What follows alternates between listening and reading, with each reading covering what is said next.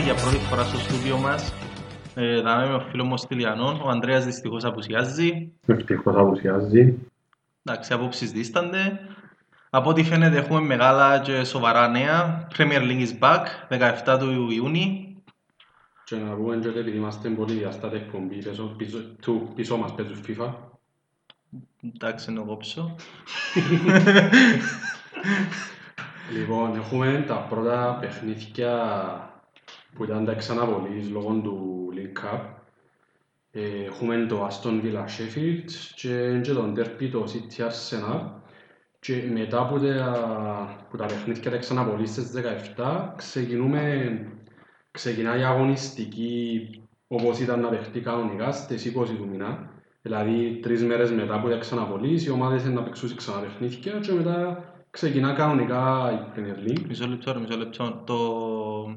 Στο League Cup ποιες ομάδες είναι μέσα ακόμα? Κάνω μια κεφαλαίωση. Ωραία, το League Cup έπιαν το City. Τέλειωσε το League Cup. Ναι, ήταν τελικά το παιχνίδια. Ωραία, και το FA Cup ποιες είναι μέσα, μπορείς να θυμάσαι?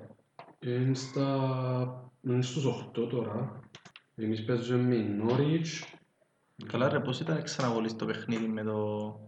Ρε, επειδή τελικόν η City με την Aston Villa. Α, και ήταν ξαναβολής λόγω του τελικού εννοείς. Ναι. Οκ, εντάξει. Και στο FA Cup τώρα είναι στους 8.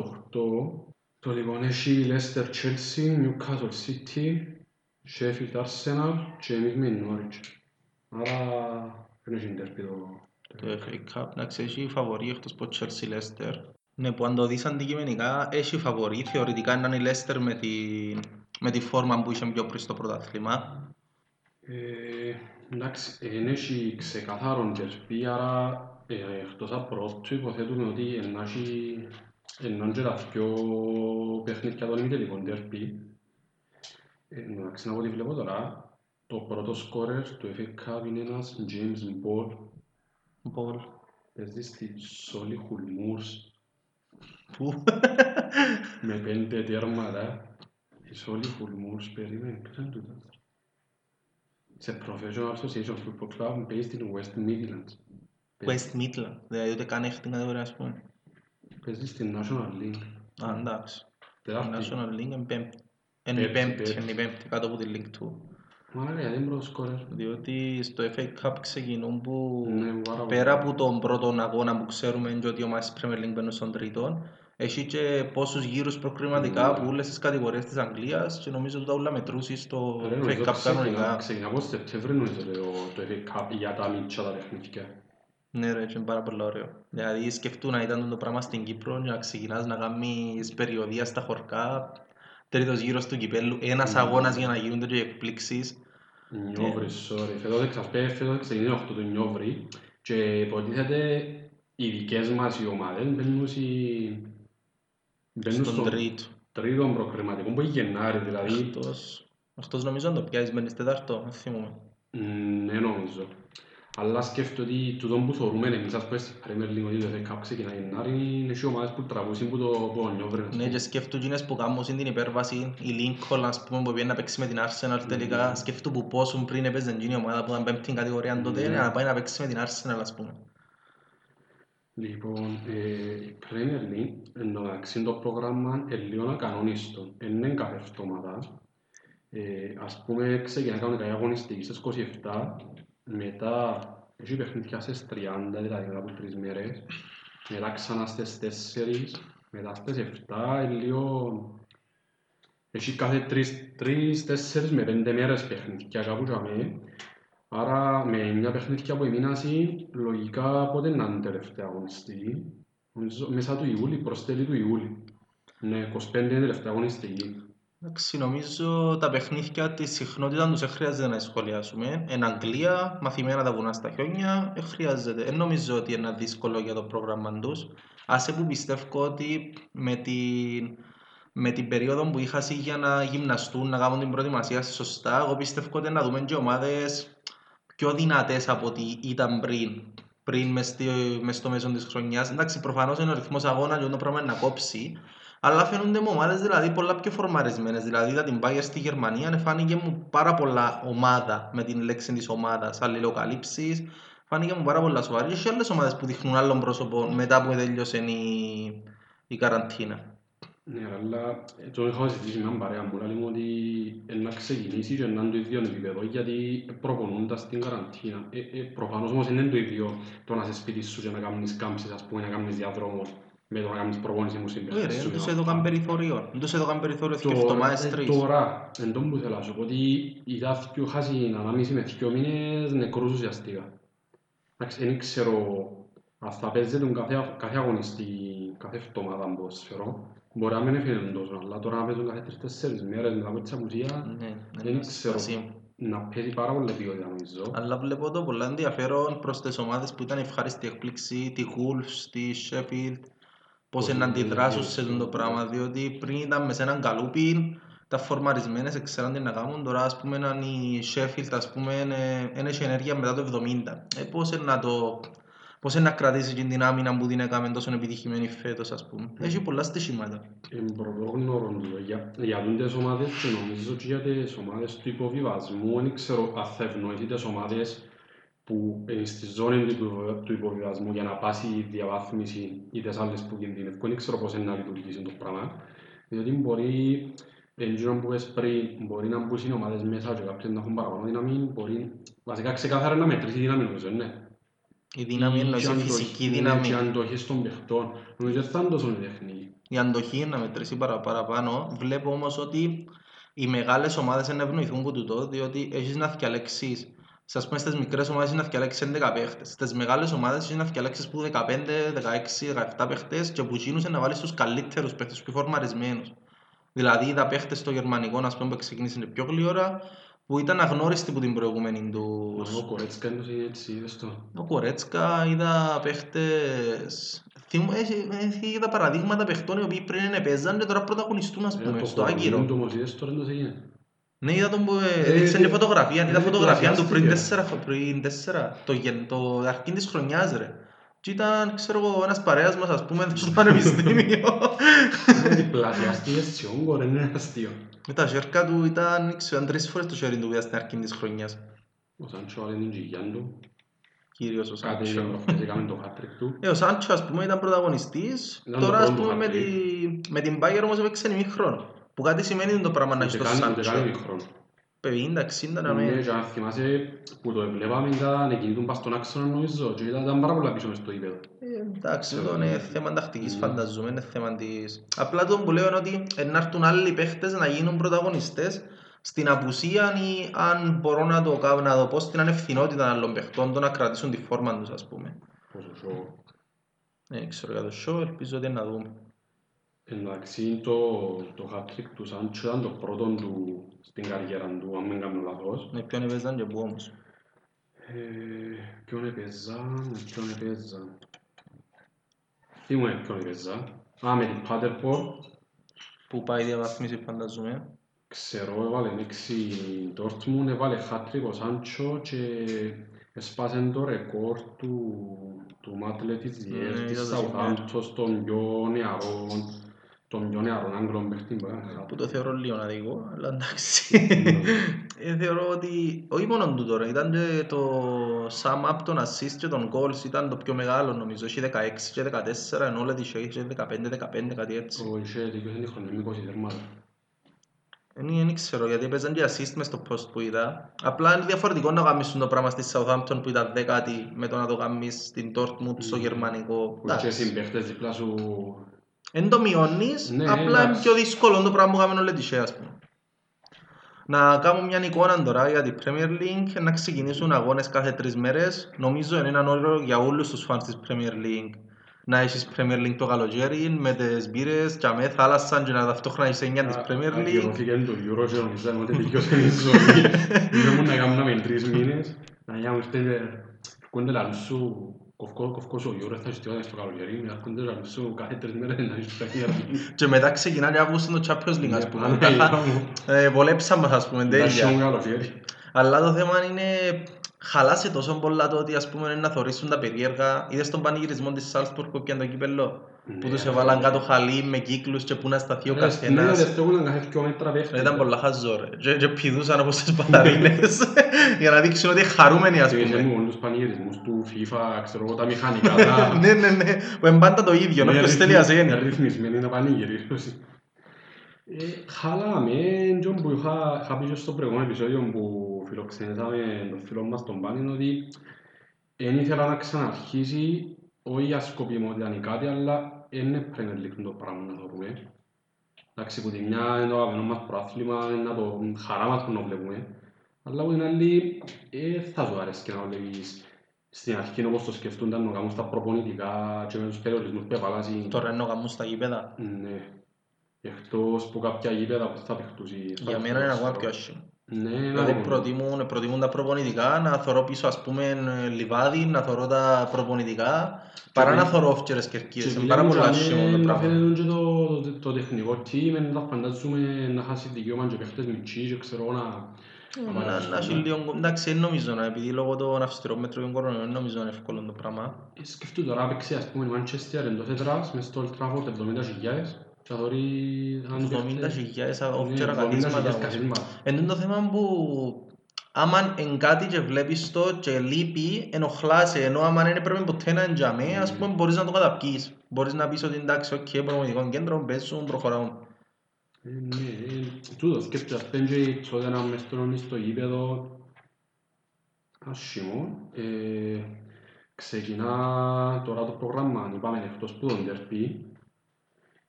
Καταρχάς, αν η Arsenal δέρει τη City μες στο Etihad, που είναι το φαβορί, αλλά δέρει τη City μες στο Etihad. Επόμενη αγωνιστική είναι αν επικρατήσει η Liverpool της Everton, για να είναι το μαθηματικά. Είμαι πάρα πολλά περίεργος. Στον Goodison Park. Είμαι πάρα πολλά περίεργος να δω πότε νίκησε η Arsenal τη City μες στο Etihad τελευταία φορά. Ειλικρινά, μπορώ να θυμηθώ με τίποτε, οπότε νομίζω λίγο... Αξιέ σενάριο...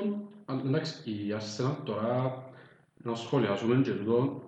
Α, ναι, μπράβο. Ότι έχει χρόνο τώρα ο προπονητής να κάνει ο Αρτέτα να κάνει τη δουλειά του, να σχεδιάσει την ομάδα όπως την θέλει. Δηλαδή είσαι στην πάυση ρε φίλε, που χρειάζεται σου μια ομάδα με νέο προπονητή. Και επειδή έγινε πάσε τελευταία φορά, ενώ αξιμπέπη κατάκτησε εκτός έδρας, ήταν πριν 5 χρόνια. Ξέρεις, σχετικά κοντά, εσύ είναι πολύ μακριά εδώ. Μπορεί αν το πάρεις... Τελειά unofficial ότι ένας προπονητής που τον ξέρει που τα για χρόνια μαζί του βοηθός του και μπορεί να μελετήσει, αλλά πόσο... Νομίζω ότι η διαφορά ποιότητας είναι να φανεί μες στο γήπεδο. Όχι μόνο η διαφορά ποιότητας και διάφορα άλλα προβλήματα που έχει η Arsenal, ας το πούμε κάτω από το χαλί. Δηλαδή ο Μπαμιγιάνγκ που είναι ανανεώνει, ο Λαγκαζέτ που νομίζω ότι εκείνος ανανεώνει. Έχεις σε πάρα πολλά προβλήματα, σε πάρα πολλές θέσεις προβλήματα. Νομίζω να μείνει, δεν έφυγε κάτι επίσημο νεωτερό, αλλά νομίζω μείνεις και παραπάνω από το Λεκαζέτ ότι μπορεί να φύγει. Εγώ νομίζω ότι ο Μπαμεγιάνγκ λόγω ότι είναι κοινός που τραβά, κοινός που τραβά το κουπί. Γι' αυτό νομίζω να μείνει, επειδή τα είχα σαν τη σημαία της Arsenal τώρα κατά κάποιον τρόπο. Είναι σημαία, επειδή έχει δύο χρόνια που είναι απλά ρε πέλε ομάδα του top 6. Να έχει ας πούμε 40 γκολ και να βάλει ένας παίχτης στα μισά, το πράγμα είναι απίστευτο. Το πράγμα είναι... Λες και φωνάζει ότι ρε φίλε, εγώ δεν είμαι για την ομάδα, είμαι ένας καλή πιο πάνω ας πούμε. Γνώμη μου. Εντάξει, είναι και μεγάλος παίχτης, νομίζω είναι πιο μίτσις. Και εσύ μεταγραφείς σε ομάδα, ας άλλοι στην Αγγλία εννοώ, είναι μεγάλος. Σκεφτού έπαιξε Γαλλία, εφάνηκε στη Γαλλία, έπαιξε Γερμανία, εφάνηκε στη Γερμανία και μετά έρθει στην Arsenal ας πούμε. Εγώ είμαι παρέα μου και σχολάζομαι τον Μπαμιάν και μου χάσουν κόλλες και μου τι εννοείς, χάσουν κόλλες ρε όλων τα τέρματα του δηλαδή μου έβαλε εντός αλλά πως έχασε δηλαδή οκ. Εν τω μεταξύ αδείς έχει διάφορες ερεύνες που δείχνουν τους μεγαλύτερους σκόρερ κάθε πόσο έβαλαν και βάλουν ας πούμε σε φάση 3/10 ας πούμε έτσι φάση. Ρε είναι 30 χρονών. Ρε είναι μεγάλος. Άλλον πράγμα που παίζει ρόλο ενώ ότι σε κάποια φάση είναι η ηλικία από 30-35 είναι η φάση που σου χτυπάς την ταχύτητα, στην εκρηκτικότητα του κορμί σου και δεν ξέρω κατά πόσο να μπορεί γιατί είναι ο τρόπος που παίζει τούτο. Δεν είναι ούτε ψηλός ούτε δυνατός, είναι να πρέπει να αλλάξει το παιχνίδι. Στην Άρσενα παίζεις και φτερό και υποτιθέται για τους επιθετικούς του είναι η ηλικία που αρκεύκουν και αλλάσουν το παιχνίδι.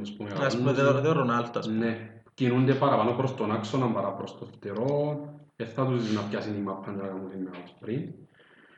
Όπως και να έχει, έχουμε της κανονικής αγωνιστικής, τον Derby, εκτός τον Derby του Merseyside, που είπαμε Υπάρχει πιθανότητα να πιάσει η Λιβέρπουλ μες στον Γκούλσον Παρκ. Αν χάσει, εντάξει, εννοείς. Εντάξει, υπάρχει πιθανότητα. Πάντως, το επόμενο παιχνίδι της Λιβέρπουλ με ποιον είναι. Αν δεν το πιάσει τσάμε, να το πιάσει κατά πάσα πιθανότητα με την Crystal Palace εντός έδρας στις 27. Εντάξει. Έχει διάφορα προβλήματα τώρα, ας πούμε, εν τότε να πιάσει πράθυρο αν έφτανε ο κόσμος σου ή ευκήγαινε ο δημάρχος του Λιβέρπουλ, πέρα από την Everton. Ο δημάρχος του Λιβέρπουλ είναι με την Everton και ευκήγαινε ότι να απαγορεύσει να γίνουν πορείες και φιέστες. Επειδή απλά μπορεί ή επειδή ας πούμε έχει όντως κινδύνο. Κατάλαβα, είναι ο πάτημα τώρα. Και νομίζω είπασαν ότι να κάνουν οι διοικήσεις της Λιβέρπουλ, νομίζω ότι να κανονίσουν μετά που να περάσουν τα πράγματα. Βασικά ότι όποτε και να είναι, όποιο χρονικό διάστημα και να είναι, μόλις περάσει το πράγμα, να κάνουν ίσως η πορεία, ξέρεις, μπάσχα. Είναι το ίδιο. Δαμέ έχεις μια έκρηξη χαράς, πρέπει να τη χαρείς και είναι την ώρα, να τη χαρείς στα μέσα της επόμενης σεζόν. Μαλάκα, έκαμας ήταν τα χρόνια, νομίζω ότι θα τους κόψει και πολλά. Νομίζω να τους κόψει ρε πελέ, διότι θα μπορείς να το χαρίσεις το ίδιο. Ρε άλλο να βγεις μες στον δρόμο, να βγεις μες στους παρέσεις σου, ξέρεις τους καμούν Εγγλέζοι άμα να κερδίσουν κάτι ή ακόμα και όταν είναι κοντά να κερδίσουν κάτι. Είναι διαφορετικό να, πούμε, να περιμένεις και να είσαι χαρούμενος απλά σπίτι σου μόνος σου. Είναι διαφορετικό. Θέλω να πούμε λίγο για το παιχνίδι μεταξύ μας στον Derby. Αγιώς είχε να δεχτεί που θέματα αγωνιστικών δεδομένων για τους κοιό μας, αγιώς παίζετε τώρα. Αρχικά που παίζουν. Σπίτι σας. Στο όμορφο σπίτι μας, ναι. Είχε να παιχτεί με άλλα δεδομένα για τις κοιό ομάδες, με άλλα δεδομένα να παιχτεί τώρα. Μιλώ και που θέμα φόρμας της κάθε ομάδας και θέμα αναπουσιών. Εμείς είμαστε πας σε μια φόρμα στην οποία αρκεψαν και επισκάμε τα βαθιά μας μετά το Γενάρη, μετά την μεταγραφική που στέλνει τον Μπούρνο και καλό. Αρκέψαμε και κάναμε καλά παιχνίδια, βοηθήσαμε μας οι μεταγραφές και έσπασαν για μένα τούτη η ανωδική πορεία που πήγαμε να κάνουμε που αν μένε φέρναμε και χείμερι με την Everton τελευταίο παιχνίδι μπορούσαμε να ριζούμε πιο σοβαρά τώρα για τετράδα που δικής σας πλευράς δεν τέλος το βλέπεις εσύ τα πράγματα όλοι που θέμαν πρόσωπο, που θέμαν φόρμας κλπ. Δεν και θέμαν να αναλύσεις και ιδιαίτερα το θέμα από πλευράς Tottenham. Θυμούμε να τελειώνουν παιχνίδια και να κάθουμε και να σκέφτουμε ότι ειλικρινά μια διακοπή του πρωταθλήματος ενώ ότι χρειαζόμαστε. Ήμασταν ένα νοσοκομείο. Νομίζω ότι δεν έχουμε παίχτη ο οποίος δεν τραυματίστηκε μες τη χρονιά. Είχαμε Σισοκό εκτός, είχαμε Kane εκτός, Son εκτός. Σε κάποια φάση του λεφτών παιχνίδι είχε τραυματιστεί ο Bergwijn και δεν ήξερα τι να κάνουμε, πώς να κατεβούμε. Ο Μόρα έζησε, δεν ξέρω πώς. Ο Μόρα έπαιζε. Αλλά ήταν μόνο ο Μόρα, ο Ντελεάλι και ο Λοσέλσον μπροστά. Αν μπορείς να τον πεις μπροστά τον Λοσέλσον.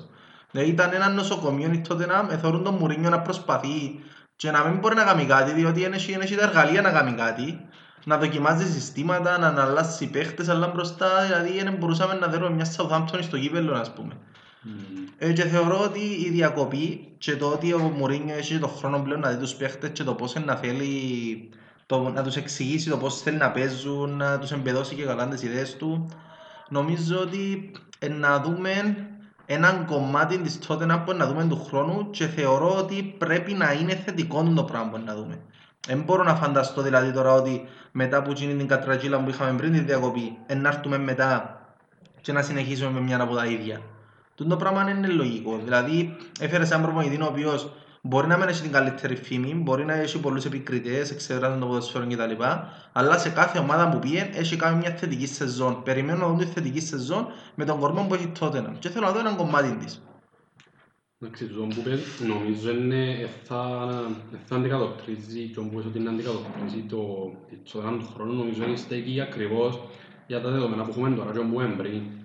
Εγώ προσωπικά θα κρίνω κανέναν προπονητή που τα παιχνίδια που να κάνει ομάδα τώρα, λόγω των δεδομένων τούτο. Να δούμε και όπου πάμε και παίχτες να μην τραβούσουν, να τραβήσουν άλλοι παίχτες. Μπορώ να δούμε και εκπλήξεις πάνω κάτω από τον πίνακα. Γι' αυτό θα κρίνω προπονητή το τι είναι να κάνει τώρα και να πεπάσουν τώρα να πείσουν. Εγώ θεωρώ ότι οι προπονητές όπως ο Αρτέτα ή ο Μουρίνιο Ρε, θέλω να δω μια ομάδα τελειωμένη όπως είναι το Σεπτέμβρη, τον Νοέμβρη που δεν εξηγήσω προάθλημα, αλλά θέλω να δω έναν κομμάτι της. Θέλω να δω, ας πούμε, τον Ντομπέλε να κάνει Κίνα που πρέπει να κάνει τον Ντομπέλε, διότι είδα τον στην προπόνηση ότι έχασε την κυλίτσα, πρέπει να παίξει ποδόσφαιρο. Εντάξει, πιστεύω, δεν ξέρω, αν θέλεις να προβλέψουμε το σκορ. Περίμενε, παρθέτε, του μην κυλίτσα. Ρε, οι παίχτες, είναι εκπληκτικό το πώς αλλάζει η φυσική κατάσταση. Επειδή ενώ ο Σουάρες πρώην προπονητής την Μπαρσελόνα τον κορονοϊό, ο Σουάρες, ναι. Μαλάκα και γυγιά, και την επόμενη εβδομάδα φωτογραφίες στην Μπαρσελόνα βάλουν τα φέτες. Δεν ξέρω πώς το κάνουν οι παίχτες. Ο τρόπος, πόσες θερμίδες χάνουν στην προπόνηση και τα λοιπά στο γυμναστήριο, είναι για μας, είναι για τη ζωή που κάνουμε εμείς για να το καταλάβουμε. Ρε μα και που σου είπα πριν για το σο, έδειχναν τους Σαπτάνη πριν φωτογραφίαν του σο. Εγώ είμαι ο Σαπτάνης. Ρίχνω φωτογραφία ότι τσιγιά, κατέβασε επιζήνες, πως πριν μια εβδομάδα ήταν μια χαρά σώμα, ας πούμε. Τώρα κατέβασε τσιγιά και είμαι σίγουρος ότι η επόμενη εβδομάδα να δω πάλι... Φέρτσε έναν ποτιό σώμα. Καταλάβεις, να δω σε μια κανονική κατάσταση. Ναι, να παρουσιάσουμε την κατάσταση με το σωστή. Τέλος πάντων. Θέλω να ακούσω, πέ μου σκόρ, να μου προτείνεις, τι πιστεύεις. Δεν ξέρω, είπα σε εμάς το μπας σε μια ανωδική πορεία, ήταν το momentum, ήταν υπέρ μας, παρόλο που είχαμε απουσίες. Αλλά δεν ξέρω, τώρα ας πω ήρθε πίσω ο Rashford, ήρθε πίσω ο Ποπά που ο μέσος οπαδός της United μετά... Περίμενε, ο μέσος οπαδός της United πιστεύει ότι όντως ήταν τραυματίας. Ρε, τώρα συζητούσα τον έναν παρέα μου προχτές, λάδω του... Ας πήγε ο Rashford, ας πούμε. Τραυματίστηκε το Γενάρη. Και κάπου και ακούγοντας το Γενάρη και έμεινε τόσο καιρό εκτός.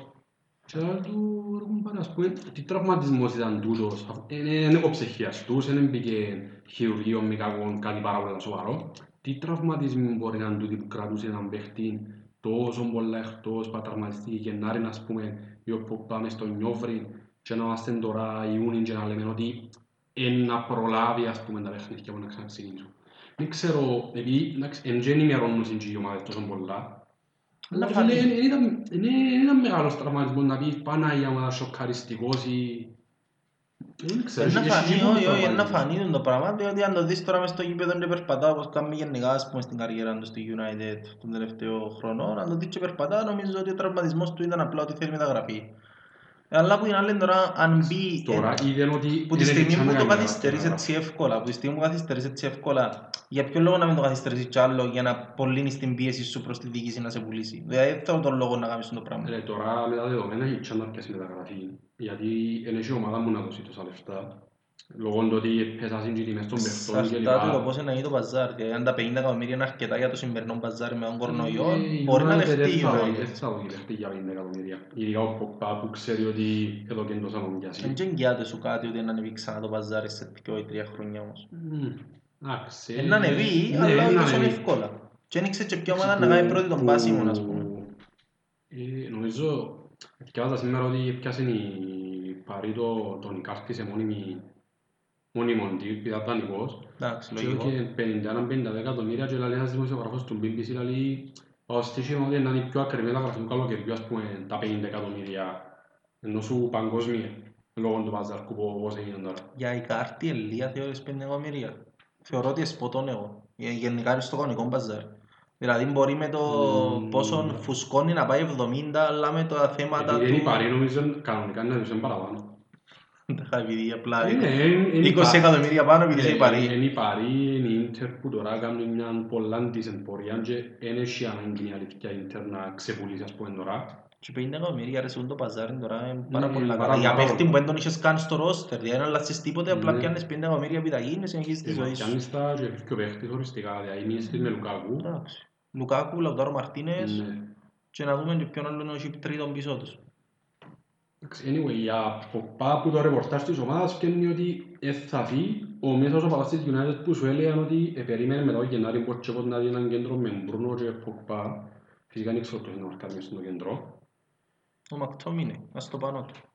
Ο Μακτόμινε είναι καλός μες στο κέντρο, μόνο να μάνει και παίχνει δίπλα του που μαρκάρει. Ήταν καλά τα παιχνίδια και έκαμε τα με το Φρέτς. Με ο Φρέτς, που μαρκάρει και εκείνος, ο Μάτιτς είναι αργός. Ρε, είναι παρόμοιοι παίχτες όμως τον Μπρούνο με τον Ποκπά. Είναι παρόμοιοι και γι' αυτό είναι λίγο κουίς ποιος είναι να παίξει που, δηλαδή κανονικά είναι και 8 άρκα. Και ας πάρω εσένα ο Παπαντής United να σου πει με τα στατιστικά που είχε ο Μπρούνος τώρα, θα τραβήσω τον Μπρούνο πιο πίσω για να κάνω το Ποκπά πιο μπροστά και να κρατήσω τον Μπρούνο... Με τίποτε, όχι. Ναι, να κρατήσω τον Μπρούνο στο 10. Θα εξηγείς του Ποκπά, ας πούμε, πρέπει να μαρκάρει όπως έθελε ο Μουρίνιο, ό,τι να... Ξέρω, τούτο, φοβούμαι ποιος είναι να μαρκαρίσουν το κέντρο. Πάμε πίσω στον Derby και παίρνουμε ένα σκορ.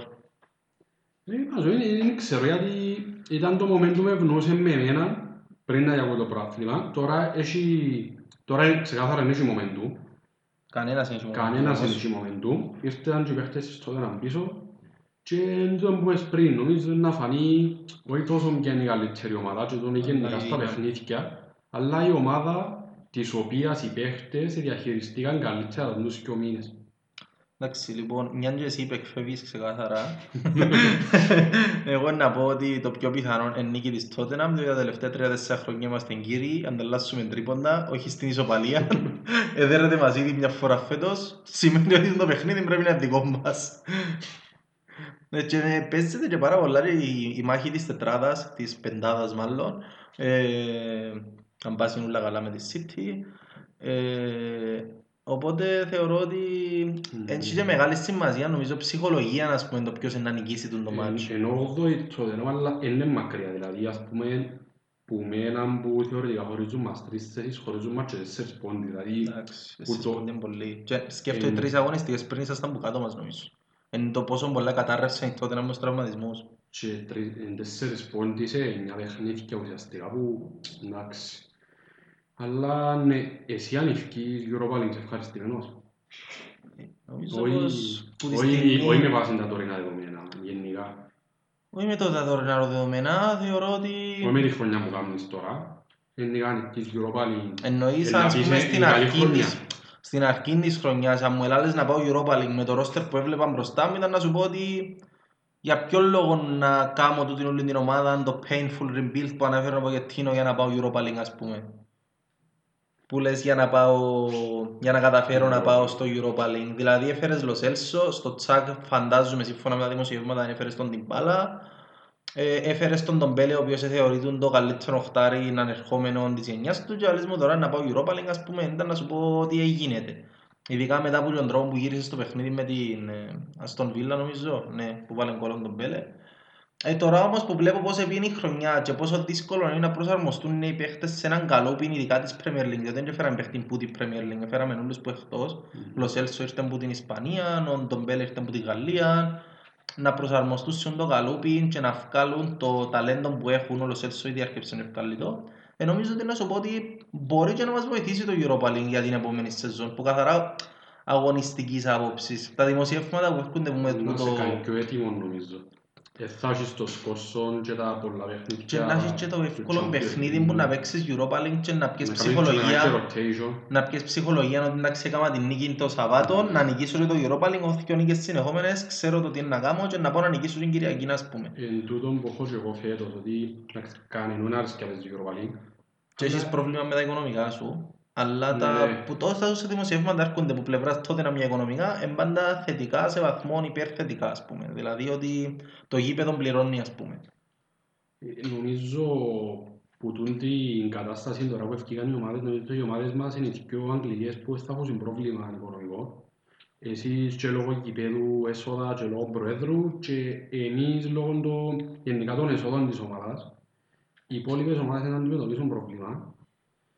Εξαρτάται, δηλαδή θεωρείς ότι η City να φανεί ένα οικονομικό πρόβλημα. Εξαρτάται που το πόσο διατεθειμένοι είναι οι διοκτήτες και τη City και τη Chelsea να βάλουν στην τζάλα λεφτά σε μια ομάδα που θεωρητικά θα σωζόταν το διαστήμα. Καταλάβεις, βάλεις στο παζάρι λεφτά. Θεωρείς όμως ότι ο λόγος που έχουν τη City και τη Chelsea πιάνουν λεφτά άμεσα από τη Chelsea και τη City. Δηλαδή εγώ βλέπω ότι άμεσα όμως. Ότι πιάνουν λεφτά, αλλά πιστεύω ότι πιάνουν... Εν βάλουν το χέρι στο ταμείο της ομάδας για να βάλουν λεφτά στην τσέπη τους. Αλλά ναι, κερδίζεις ανάλογα με το πόσα κερδίζει η ομάδα, κερδίζεις λίγο με τον brand name της ομάδας. Εγώ πιστεύω ότι έρχεται το κέρδος, δεν έρχεται από το ταμείο της ομάδας. Τούτο όμως πολλά με το... Εννοούσουν με το θέμα των εξόδων. Ότι το branding μένει. Το branding της ομάδας μένει σταθερό. Σίγουρα και τα season ticket πούλησες τα και τα τηλεοπτικά πούλησες τα. Και θα πουλήσεις τον χρόνο. Τηλεοπτικά να πουλήσεις και πιθανότατα πολλά πιο ακριβά. Τώρα μπορεί να χάσεις, γιατί πιάνε το BBC τα παιχνιδιά και θα τα δείχνει το Sky. Χάσασαν και από τα εισιτήρια που είναι το κομμάτι, ας πούμε, η Manchester που το είπε εδώ, νομίζω 5-6 χιλιάδες είναι τα εισιτήρια το πιάνε στις ticket, που είναι να πιάσει ο απλός κόσμος, άρα έχει εξασφαλισμένα τα έσοδα. Αλλά χάνουν και από τα εισιτήρια και που κατανάλωση στο γήπεδο και που προϊόντα της μπουτίκ και που φανέλες, αν π.χ. παίξεις εσύ και κάνεις χατρίκο, βάλει τέρμα νοσόν, την άλλη μέρα να πουλήσεις άλλο 3 χιλιάδες φανέλες τους όλες στην Ασία. Ξέρετε λίγο σπαθούν τα πράγματα. Τα οποία, εντάξει, όμως, δηλαδή δεν έρθουν οι 3 χιλιάδες φανέλες στην Ασία να έρθουν στο γήπεδο να αγοράσει, είναι με online shipping και το πράγμα γίνεται ακόμα. Σίγουρα, αλλά ναι, είναι άλλο τα έσοδα που κάνεις στο γήπεδο και στις pub του γήπεδου και στο εστιατόριο, να χάσουν οι λεφτά που κάνουν. Εντάξει, είπα σου, νομίζω να... Οι δικές μας οι ομάδες νομίζω είναι που θα έχουν πρόβλημα. Τώρα, στα του παιχνιδιού, θέλει να πάμε πάνω στα άλλα παιχνίδια. Είναι και άλλο βασικά να δούμε τις ομάδες που παρέχουν για διάσημο. Ναι, διότι πολλές φορές υποτιμούν το θέμα γενικά και στα... Η τελευταία πεντακαταδικασμένη νομίζω είναι η Norwich. Είναι 4 βαθμούς που ήταν στον Villa. Και οι δυο ομάδες είναι κρύμα νομίζω, γιατί ευκάλεσαν αρκετούς παίχτες φέτος. Μα μπορείς όμως, δεν πρέπει να ευκάλεις ομάδα. Ρε δύο παίχτες που ομάδες που κατεβαίνουν ελί, δηλαδή. Δηλαδή έχει ομάδες που είναι εντελώς αδιάφορες. Έφυγουμε νομίζω West Bromwich. Ναι, ο Ελλήνης δεν είχαν παίχτες. Οι Huddersfield νομίζω αυτός που είναι το Μόι, νομίζω δεν είχε τίποτε. Λείπε, ο Μπουεντία ή ο Πούκι, που είναι decent. Πούκι εντάξει, νομίζω ότι... Εν τούτον που είχα το πει ξανά σαν τον επεισόδιο, ότι όταν ξεκίνησε η χρονιά και παίζαμε φαντάση και πιάννα συμπαρές μου τον Μπούκι και λάβησα ότι δεν θα τον πιάσω, γιατί όταν έρθει ο Δεκέμβρης που είναι ο πιο δύσκολος μήνας στην Premier League και να αρκεψεί η ώρα να παίζει για τον υποβιβασμό, δεν θα μπορεί ο Μπούκι να βάλει τερμα. Ναι, αλλά παίζει ένας άλλος παραγόντας, ο παραγόντας της ψυχολογίας, ότι ήρθε από η δεύτερη κατηγορία, ήταν μαθημένος να νικά. Και πήγε μες στο γήπεδο μες σκοπό να νικά. Είδα τον στο πρώτο παιχνίδι Norwich εναντίον Liverpool. Ρε, ο τρόπος που έσπαζε το offside trap και πιάνε τα τέτ. Να ξεκόψε τα βάλισον, νομίζω τα δυο. Που λες, ήταν απίστευτο. Θαύμασα ότι τον παιχνίδι ο τρόπος που έσπαζε το offside trap. Και σκέφτομαι ότι έκαμε το με το πόσο... με το τι προμήθεια είχε από την Norwich, ας πούμε. Ρε, είχε έντε κατερπά, θα ξέρω λίγα γεμάτα πέντε λεφτά στην Premier League. Όχι, καθόλου, δε, η Norwich πόσα είχε 24. Έχει 25 τέρματα. Έβαλε τα μισά περίπου. Έβαλε περίπου τα μισά και ας πέρα δεις που τις μητσές θεωρητικά... Και ακυρώσαν το και ένα Tottenham που ήταν κρίμα. Λαλό το, κινδυνώνε χάρηκα το, αλλά πρέπει να το πούμε. Που τις ομάδες που είναι μέσα στις πρώτες 7-8, δηλαδή εκτός που τον Big Six, που είναι Wolves και Sheffield, ας πούμε μόνο ο Ings είναι που πάνω του. Οι υπόλοιποι εμπαίχτες, Manchester, Liverpool, City, Arsenal... Εντάξει, μπορεί να βάλουν κόλ. Εγώ ξεχωρίζω ότι τον Άρον της στην αρχή. Ρε, εκείνος ο Άρονς πρέπει να χτίσει τότε. Με ο παίχτης ήμουν ενθουσιασμένος μαζί του που παπέρσι στη Championship. Ρε, εθωρούσα βίντεο του στο καλοκαιρί, γιατί εθωρούσα να παίχτει να πιω στο φαντασί. Και είδα ένα άρθρο, ένας Άρονς τώρα, ποιος είναι τόσο Άρονς. Ρε, είχε βγάλει μια κάρτα στο FIFA και προσεξάδον και λέω ότι ρε φίλε, τόσο παίχτης με τα στατιστικά που βλέπω πρέπει να είναι πάρα πολλά ωραίος. Και πρόσεξαν και θωρώ τον και που επέξαμε εναντίον έκαμε μας πάρα πολύ ζημιά από εκεί. Ναι. Η Norwich παίζει εντός έδρας μες Southampton. Η Southampton θεωρητικά δεν έχει πρόβλημα υποβιβασμού, 14η. Βαθμούς να μου πεις. Είναι 7 πόντους πάνω από τον υποβιβασμό. Τα πόντους σε 9 παιχνίδια. Μην καλυφκέται να φέρουν αυτοκτονία. Και έχει ομάδες πολλά χειρότερες στις που κάτω. Έχει ομάδες ναι, που θα καταφέρουν να πιάνε 7 βαθμούς σε 9 παιχνίδια. Είναι το θέμα. Που και αμέσως εκεί η Aston Villa που πάμε πάλι ευκάλεν παίχτες και ενθουσιάσε μας. Έβριμε έχει Γκρέιλις, τον αμυντικό, Tyron Mings. Ο Τρεζεκιά άρεσε μου αρκετά εμένα. Ο Αιγύπτιος ναι. Εντάξει, τούτο εννοούμε πριν, τρεις παίχτες, για όνομα του Θεού. Δηλαδή, ο Τέρον Μίξε μπαίνει στην κουβέντα για να παίξει εθνική, μπορεί να είναι το πιο εύκολο πράγμα να παίξεις εθνική Αγγλίας με το center back που έχει σήμερα.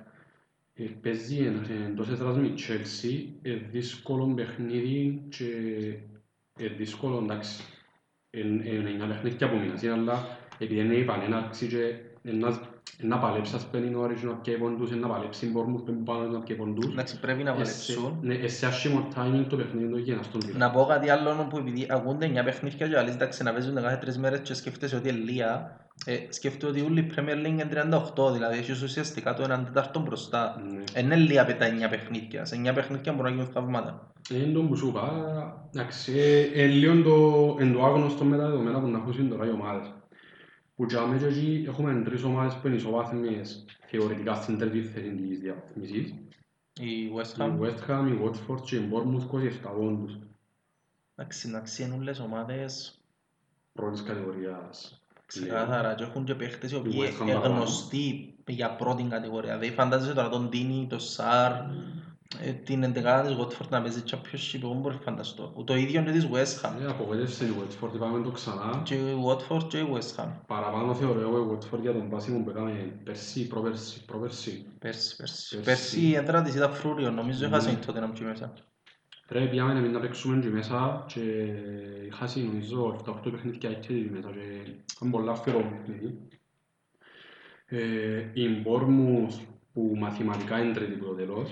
Εν τω μεταξύ να σου πω κάτι την αμαρτία μου, βλέπω ότι οι παίχτες, βλέπω ότι οι τρεις ομάδες που μένουν είναι θεωρητικά το outsider είναι η Bournemouth με την ποιότητα που έχουν οι τρεις, με τις μεταγραφές που έχουν οι τρεις. Αλλά για κάποιο λόγο κάτι μου λαλεί ότι είναι η Bournemouth που μπορεί να μείνει στο τέλος. Αν πρέπει να φυκαλέξω μια από τις τρεις, είναι η Bournemouth που να φυκαλέξω. Θεωρώ η West Ham είναι η παραδοσιακή ομάδα πρώτης κατηγορίας. Μπορεί να βγάλει χαρακτήρα και νομίζω ότι θα θέλει κονσπίραση, αλλά νομίζω ότι θα θέλει ούτε η Ομοσπονδία ούτε κανένας να πει η West Ham. Εντάξει, νομίζω όμως για το καλό της η Ομοσπονδία δεν ασχολείται με τα θέματα. Σίγουρα, εντάξει, νομίζω θα θέλει κανένας. Να σου πω, να μου πιστεύω και δεν ξέρω. Ανήκουμε στη συζήτηση, νομίζω εσύ φέρει κανένα, κανένας θέλει κανένας. Έχει μεγάλες ομάδες που έχουν δεύτερη ρε, σκέφτε ποιον η Leeds τρίτη κατηγορία τώρα, νομίζω στην Αγγλία δεν παίζουν το τάρι. Να δούμε τα παιχνίδια της Bournemouth. Αν ισχύει το πράγμα άλλο, μπορεί να κάνουμε και λάθος. Πιστεύω ότι άμα έχεις μια ομάδα η οποία είναι καλοπροαίρετη και πάει στον break, το πόσο καλοπροαίρετος είσαι να μεγαλώσει, να γίνει πιο... Το ότι ας πούμε να αντιλαμβάνουμε ότι κάνω underachieve σημαίνει ότι πρέπει να τα πάω καλύτερα μόλις τελειώσει και να σκέφτονται και οι παίχτες σαν σύνολο το πώς είναι να βελτιωθώ όταν ξαναξεκινήσει η χρονιά. Και το πράγμα στη φάση που είσαι μακριά ο ένας από τον άλλον, νομίζω ότι από τη στιγμή που είναι καλοπροαίρετοι οι παίχτες και σκέφτονται το καλό της ομάδας, όταν έρθουν πίσω έναν πολλά πιο focus στο στόχο τους παρά που ήταν πριν. Το αντίθετο όμως είναι να γίνει με ομάδες οι οποίες ήταν λίγο έτσι νοθρές, είχαν θέματα στα ποδητήρια, ήταν λίγο να τελειώσει η χρονιά να πιω μεταγραφή, που νομίζω έτσι η ομάδα ήταν και ο West Ham φέτος με την πορεία που κάνει. Σε κάποια φάση να πούμε φτιάξαν προπονητή, η ομάδα δεν αποδίδεται στο γήπεδο. Θυμούμε ας πούμε ότι τότε μια κατεστραμμένη τότε μόλις ήρθε ο Μουρίνιο και να καταφέρνουμε να στερνούμε εκτός έδρας. Τη West Ham εκτός έδρας εμείς που είναι δύσκολο για τα δεδομένα της Tottenham, με τον τρόπο που παίζει η West Ham, τον Derby της Tottenham, να την νικήσουμε. Θεωρώ ότι το πράγμα είναι να παίξει εναντίον της West Ham. Δεν ξέρω αν έχω λάθος, μπορεί να μην ισχύει τον πλαλό, αλλά νομίζω ότι αν πας με την νοοτροπία στον break, να φανείς και στο τέλος του break, όταν ξανασκέψεις. Λοιπόν, η Bournemouth παίζει με τη Crystal Palace εντός έδρας. Παίζει η West Ham με τη Wolves, και δύσκολο παιχνίδι, και η Watford παίζει με τη Leicester. West Ham εντός όμως. Ναι, οι τρεις παίζουν είναι εντός, η Watford είναι πιο δύσκολο και η West Ham φυσικά με τη Wolves. Άρα θεωρητικά είναι πιο δύσκολη αγωνιστική για την Bournemouth του D. Πάνω από τον τεστρίζα είναι η Brighton με 29, ξέρω αν κινδυνευκεί. Πόσους βαθμούς είναι μπροστά τους. Κοίτα, θεωρητικά πάντα κινδυνεύκεις με δύο πόντους. Το θέμα είναι το πόσο εύκολο να πιάνει βαθμόνι πίσω σου. Ρε, εσύ το να πιέσεις πίσω από τρεις ομάδες όμως, σε μια παιχνίδια ναι, τον που πέσε πάρα πολλά θεωρητικά, αλλά μέσα σε αναμίση μία να προλαβείς να πιέσεις πίσω από τρεις ομάδες, αυτοκτονία πάρα ξεκαθαρόν έτσι. Και να έχεις και πλεονέκτημα δύο πόντων, ναι. Νομίζω ότι αν πρέπει να κοιτάξεις, εντάξει, δύο πόντοι δεν είναι δύσκολο να χαθίζουν το πράγμα. Το θέμα είναι το πόσο εύκολα είναι να πιάνουν βαθμόνι πίσω σου, που είναι πανεύκολο να βγεις που την πανεύκολο. Με δυο νίκες ευκήγες που τη ζώνη του υποβιβασμού. Το θέμα είναι πόσο εύκολο να τις κάνεις. Είναι το ότι γύρω σου πιάνουν πόντους ουσιαστικά και γι' αυτό είναι στη ζώνη του υποβιβασμού. Σωστό τούτο. Για την Ευρώπη νομίζω παίζεται απλά η τέταρτη θέση στο Champions League, παίζεται και η πέμπτη. Την πέμπτη τώρα δεν ήξερα αν βλέπεις ότι το Europa League μπορεί να το διεκδικήσει, αν είσαι παραπάνω πιθανότητες οι Wolves ή Sheffield ή εσείς. Εγώ βλέπω νομίζω ένα παιχνίδι μεταξύ Chelsea και Manchester που είναι και μας πεντζαμί. Ρεαλιστικά νομίζω είναι τούτο. Εντάξει, δεν θα βλέπεις όμως Premier League και αν πιστεύεις ότι η ομάδα σου στοχεύει το Europa League, είναι να δεις. Όχι, απλά λέω σου τώρα το που είναι να παιχτεί το εισιτήριο του Europa League. Εξάλλου το πράγμα που γίνεται πριν να τελειώσει η Premier League, τούτη σφαγή που γίνεται από την τρίτη θέση και κάτω, το ότι καμιά ομάδα δεν μπορούσε να κρατήσει πόντους. Ας πούμε, πολλές φορές τα φαβορεί και να καταφέρουν να νικήσει, έφεραν ισοπαλίες κτλ. Και γι' αυτό είναι τόσο μεγάλη διαφορά με τους πρώτους τρεις. Θεωρώ ότι είναι να συνεχιστεί, δεν και να βρεθεί μια ομάδα στο τίποτε και να καταφέρει να φορμαριστεί, ας πούμε, που το... χωρίς λόγο, χωρίς κάποιον προφανή λόγο.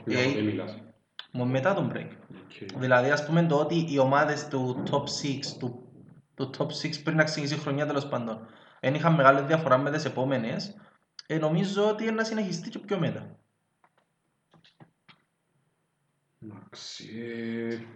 Βασικά για τα παιχνίδια της Ευρώπης να ξεκαθαρίσει, εννοείται η τελική ευθεία τώρα, εκτός που δεν έχουν παιχνίδια, εκτός που δικό μας τώρα έχει παιχνίδια μεταξύ τις ομάδες που παίζουν στη θέση της Ευρώπης, την επόμενη εβδομάδα όμως παίζει η Chelsea με τη City και η Manchester παίζει με τη Sheffield. Εντός έδρας η City. Όχι, στο Stamford Bridge. Και τα αυτιά παιχνίδια ενακρίνουν σε μεγάλο βαθμό τον που σου είπα. Το τέταρτον και το πέμπτον εισιτήριο, την τέταρτον και πέμπτη θέση, εσείς παίζετε με τη West Ham. Περίμενε λεπτό, η United ήταν πέμπτη. Ναι, με πολλούς πόντους, πιο πόντους πίσω από η Chelsea. Η United ήταν πέμπτη και πίσω από η Chelsea 3, άρα η Tottenham εν 8η με 7 βαθμούς διαφορά από την 4η θέση. Που είναι και να πίστευτο 7 βαθμοί, είδαμε πιο μεγάλες διαφορές να καλυφκούνται. Άρα περιπέζεις με ρεφρήμουν σαν είναι υποβιβασμό, αλλά εν καλυφκέται. Ποιο ρε. Είναι στον υποβιβασμό ρε, στον υποβιβασμό είναι καλύφκεται. Ρε, είναι μπροστά σου και Sheffield, και Wolves, και Manchester, και τη Chelsea. Εντάξει, θεωρούν το κάτι στατιστικά, θεωρείς το πάντα ρομαντικά, αλλά θεωρούσα ότι διούσαν 2% της τότε να μπει ο Μίλος. Ο Μίλος. Να μπει η Champions, ναι. Ο Μίλος, εντάξει, αρούμενος στην Κύπρο. Πάσου, ήταν λιφτωμά. Την επόμενη αγωνιστή είναι να ξεκαθαρίζει πολλά λόγω των παιχνιδικών που έχει. Δηλαδή, ως τότε να δικαιώσεις το προάθλημα, να ξεούτως άλλως είναι και διεκδικά τη City. Έθωρο όμως να δέρνει η Chelsea της City, να δούμε φυσικά και την αγωνιστή. Μου να παιχτεί τώρα την πρώτη τι να γίνει. Καμιά νησοπαλία, αλλά δεν ξέρεις ποτέ τι να γίνει μες στο γήπεδο. Ναι. Επειδή δεν έχει πλέον τον παραγόντα νέτρα, αλλά θεωρώ ότι αν εμείς παρουσιαστούμε σοβαροί και δέρνουν τη Sheffield μες στο Stamford Bridge και έχει ένα στραβοπάτημα η City, να ξεθέλουμε νίτσα φυσικά για να φύγει. Για να ισοβαθμίζουν μαζί τους. Μετά τα άλλα παιχνίδια παίζετε εσείς με τη Sheffield. Άλλο δύσκολο παιχνίδι. Εκτός έδρας που παίζετε. Να περάσουμε όμορφα. Αλλά είναι τούτο το θέμα. Δεν ξέρεις το πώς είναι να κατεβεί, αλλά ειδικά από τη στιγμή που έκαμε και ήταν και την ενδιαφέρει το αίτητο. Ναι ρε, ότι π.χ. παίζει με η City μετά. Ενώ σου ότι η City μπορά την πουρά η Leicester, ας πούμε, για ο Prestige να βγει δεύτερη, ξέρω εγώ. Δεν ξέρεις τώρα με τι κίνητρο είναι να κατεβεί. Κοίτα, έχει έναν κίνητρο η Liverpool να έχει το Prestige με το Premier League μας παραπάνω πόντους. Ρε, να ξυμπαρεύθεση. Στην Αγγλία μου κάνουν στην καρτοφόνο του προαθλητή. Ναι. Κάνουν νομίζω στο πρώτο παιχνίδι μετά που στέφεται προαθλητής. Ναι. Έτσι έκανουν σε όλα, ενώ σου όταν να κάνουμε 8 αγωνιστικές στην πόλη, γιατί θα λέω να κάνουν 8 αγωνιστικές στο παιδί. Διότι και άλλες ομάδες έπιαν το πρωταθλητή πιο πριν, αλλά θύμουν να κάνουν συνούλην καρτοφόνο στο πρωταθλητή χωρίς για 10 παιχνίδια. Αν το πιάει η Λίβερπουλ τώρα, είναι σκάμει Crystal Palace. Αν το πιάει μαθηματικά πας στη Crystal Palace, ποιος της κάνει στο επόμενο παιχνίδι. Της κάνει στο επόμενο. Τι όμορφα. Νομίζω είναι πιο ωραίο να τον παραπιές πρωταθλήμα μες στο Etihad. Είναι πιο όμορφο να πάει και να σε χειροκροτήσω. Σκεφτώ μαθηματικά μες στο Goodison Park όμως ρε. Ναι, αλλά θα σε χειροκροτήσω. Να φύγουν. Και φτάσουν ο κόσμος. Και φτάσουν τον κόσμο να σπένα όλον το γηπέδον όφκερον και να το κομμάτι του Λίβερπουλ να κάνουν πανικό και να μεμονήτως. Ρε, θοξιάζουν και έζησα το άλλα. Που πιάσανε το προαθλήμα το 2006 μετά από 2 χρόνια που το πιάσανε η Chelsea. Πιάσαμε το και μετά παίξαμε η Chelsea. Και κάναμε μας καρτοφόνορ η Chelsea του Μουρίνιο μετά από 2 χρόνια συνεχόμενα. Και ο Φερκούσον κατεβάσε μια ομάδα του μαύρου κλεισμού, κάτι γιος ο Κινέζος που σου είπαν τον Φανγκζού, κατέβασαν κάτι Ρίτσαρτσον, Ίνγκολς, κάτι Μιτσούς. Φίλε, έγραφε ένας μες στο Twitter, νομίζω είναι τον BBC Sport, έκαμε πάλι ερώτηση και ήταν πιο ντροπιαστική στιγμή στον παγκόσμιο αθλητισμό και ψηφίστηκε πρώτον τούτον τα κάποιον που χαμάζει και μου κάνει τσεψίω Φερκούσο. Σκεφτούν για μένα είχε μακελελέα, ας πούμε, φανταζούμε, τέρι, τροπά και να χειροκροτούν τώρα τον Κινέζο που έχει μια συμμετοχή στην Premier League. Και αν ήταν η μόνη του νομίζω. Λοιπόν, είμαστε στα 46. Να κλείσουμε. Κάμε έναν κλείσιμο της προκοπής. Νομίζω να το κλείσουμε δάμε. Περιμένουμε να δούμε τις ομάδες στο γήπεδο. Έχουμε ακόμα πόσες μέρες. Πότε ξεκινά, 17, έχουμε ακόμα 16 ημέρες. Λογικά να κάνουμε ακόμα ένα επεισόδιο. Σίγουρα, εντάξει, να το δούμε. Να γεμώσει τον ΚΑΠ. Αν έχει και νέα κιόλας που μεταγραφικότητα, ακούνται διάφορα ονόματα. Δεν ξέρουμε κιόλας το πώς να πάει με τη μεταγραφική. Κανονικά πρέπει να ξεκινήσει σήμερα η μεταγραφική. Και δεν είχαμε κάποια εξέλιξη να γράψει κάποιον να πει τι ενέσχυση τελικά. Ναι ρε φίλε, αλλά υπάρχουν φήμες που λένε ότι κάποιοι παίχτες ας πούμε είναι πολλά κοντά στην κάθε ομάδα. Είναι αλλά πότε ξεκινάει, πότε μπορεί να είναι γράψεις σαν ομάδα. Δεν ξέρω, τώρα ας πούμε να παίζω με την Bournemouth και να έρθει ο Fraser σε εμάς ή να είναι ήδη κλειστός σε εμάς, δεν μπορώ να σκεφτώ. Είναι εγώ για αυτά και καλή συνέχεια.